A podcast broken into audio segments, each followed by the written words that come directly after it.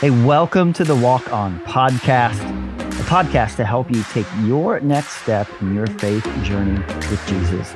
I'm Brent Faulkner. In the beginning, God created the heavens and the earth. The earth was without form and void, and darkness was over the face of the deep. And the Spirit of God was hovering over the face of the waters.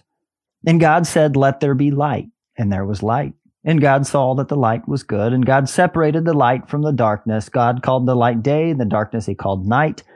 And there was evening, and there was morning, the first day. Evening and morning. In the creation poem of Genesis 1, the days of creation are marked by the refrain, and there was evening and morning the first day. That refrain, evening and morning, is used for all the days of creation. Evening and morning the second day, evening and morning the third day, and the fourth and the fifth and the sixth. It's used for all the days of creation, except for day seven. What happens on day seven? And on the seventh day, God finished his work that he had done, and he rested on the seventh day from all the work that he had done. So God blessed the seventh day and made it holy, because on it God rested from all the work that he had done in creation. And it's interesting that there's no evening and morning refrain for the seventh day. It's as if the writer of Genesis wanted to emphasize the seventh day make it stand out. And then he repeats multiple times the ways that God rested. Why? Why does God rest? Why is the writer drawing attention to that detail? In the Hebrew culture, the number seven symbolizes fullness and completeness. God's resting isn't because he's tired or because he needs to refresh himself to accomplish more work. No, God rests because creation is complete.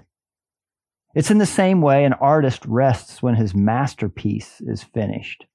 The sculptor knows when their work is done, they put the chisel down, and they know that one more strike of the chisel would render the piece less than perfect.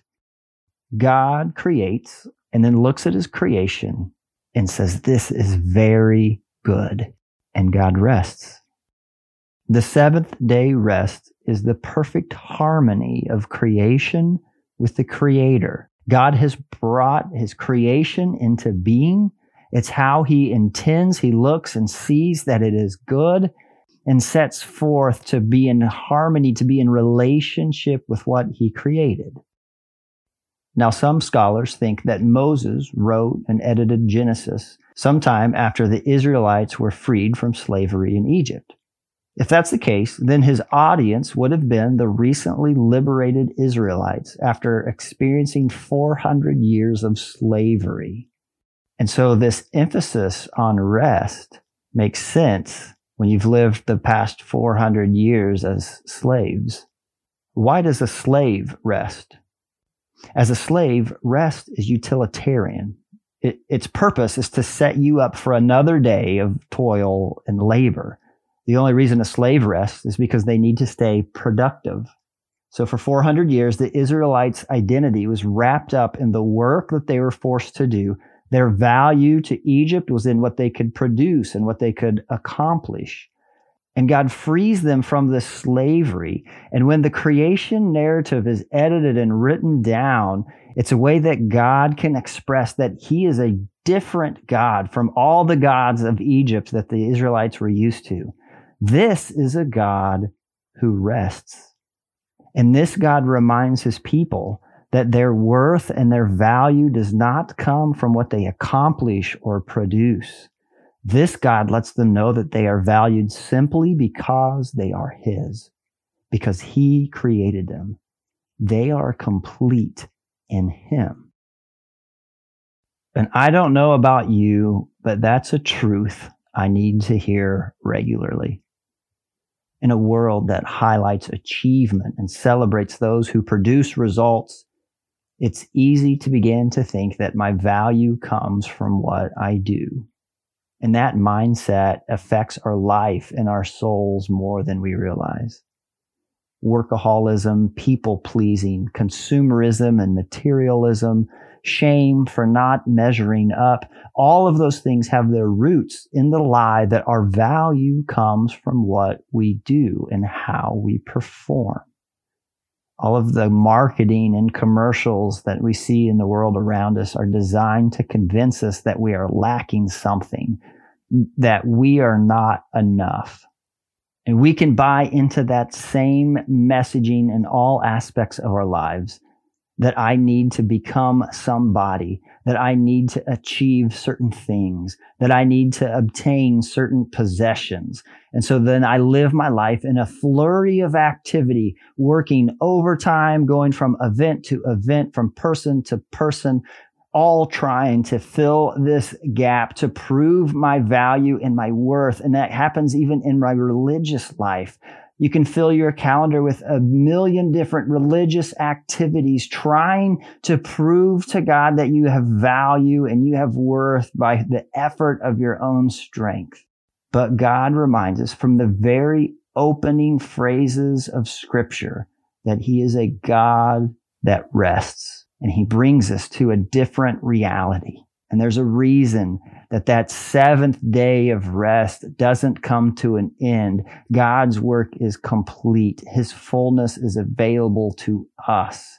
And yes, in the sin and brokenness of the world around us, we experience that toil and that labor. But the beauty of the message of scripture is that Jesus comes onto the scene and he declares that he is the Lord of the Sabbath that the fullness and completeness of God are brought about through him.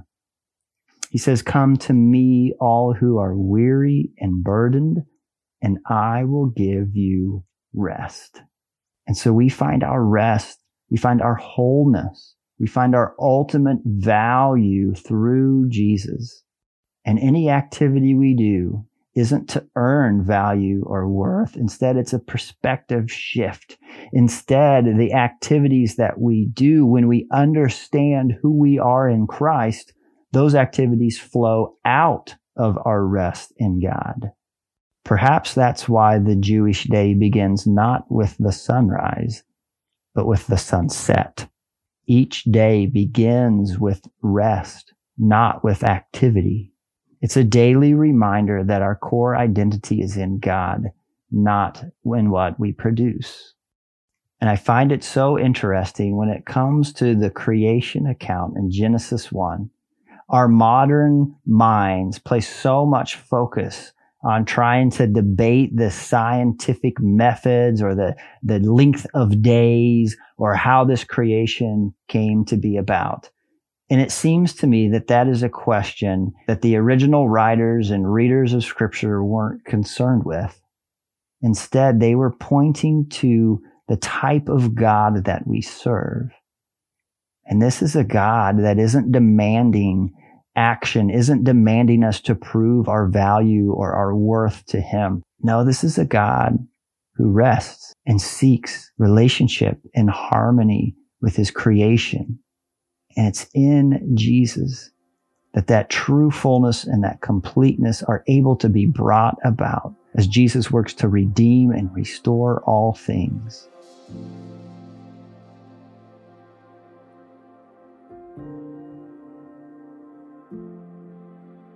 I encourage you to carve out a little bit of space wherever you find yourself and reflect on these ideas and let the following questions become a catalyst for God to speak.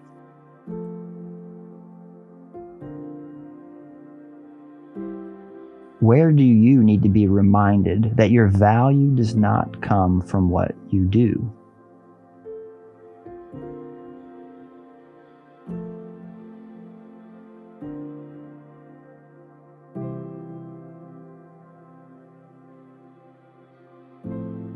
What lack might you be trying to fill in the midst of your activity and effort?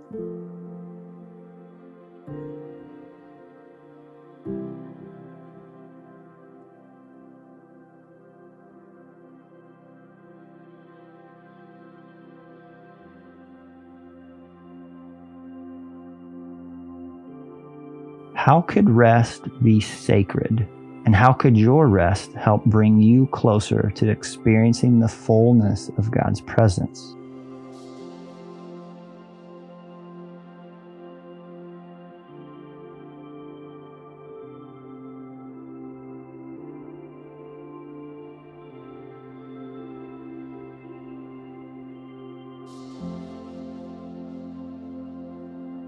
What might you need to rest from in order to appreciate the work that Jesus is doing in you?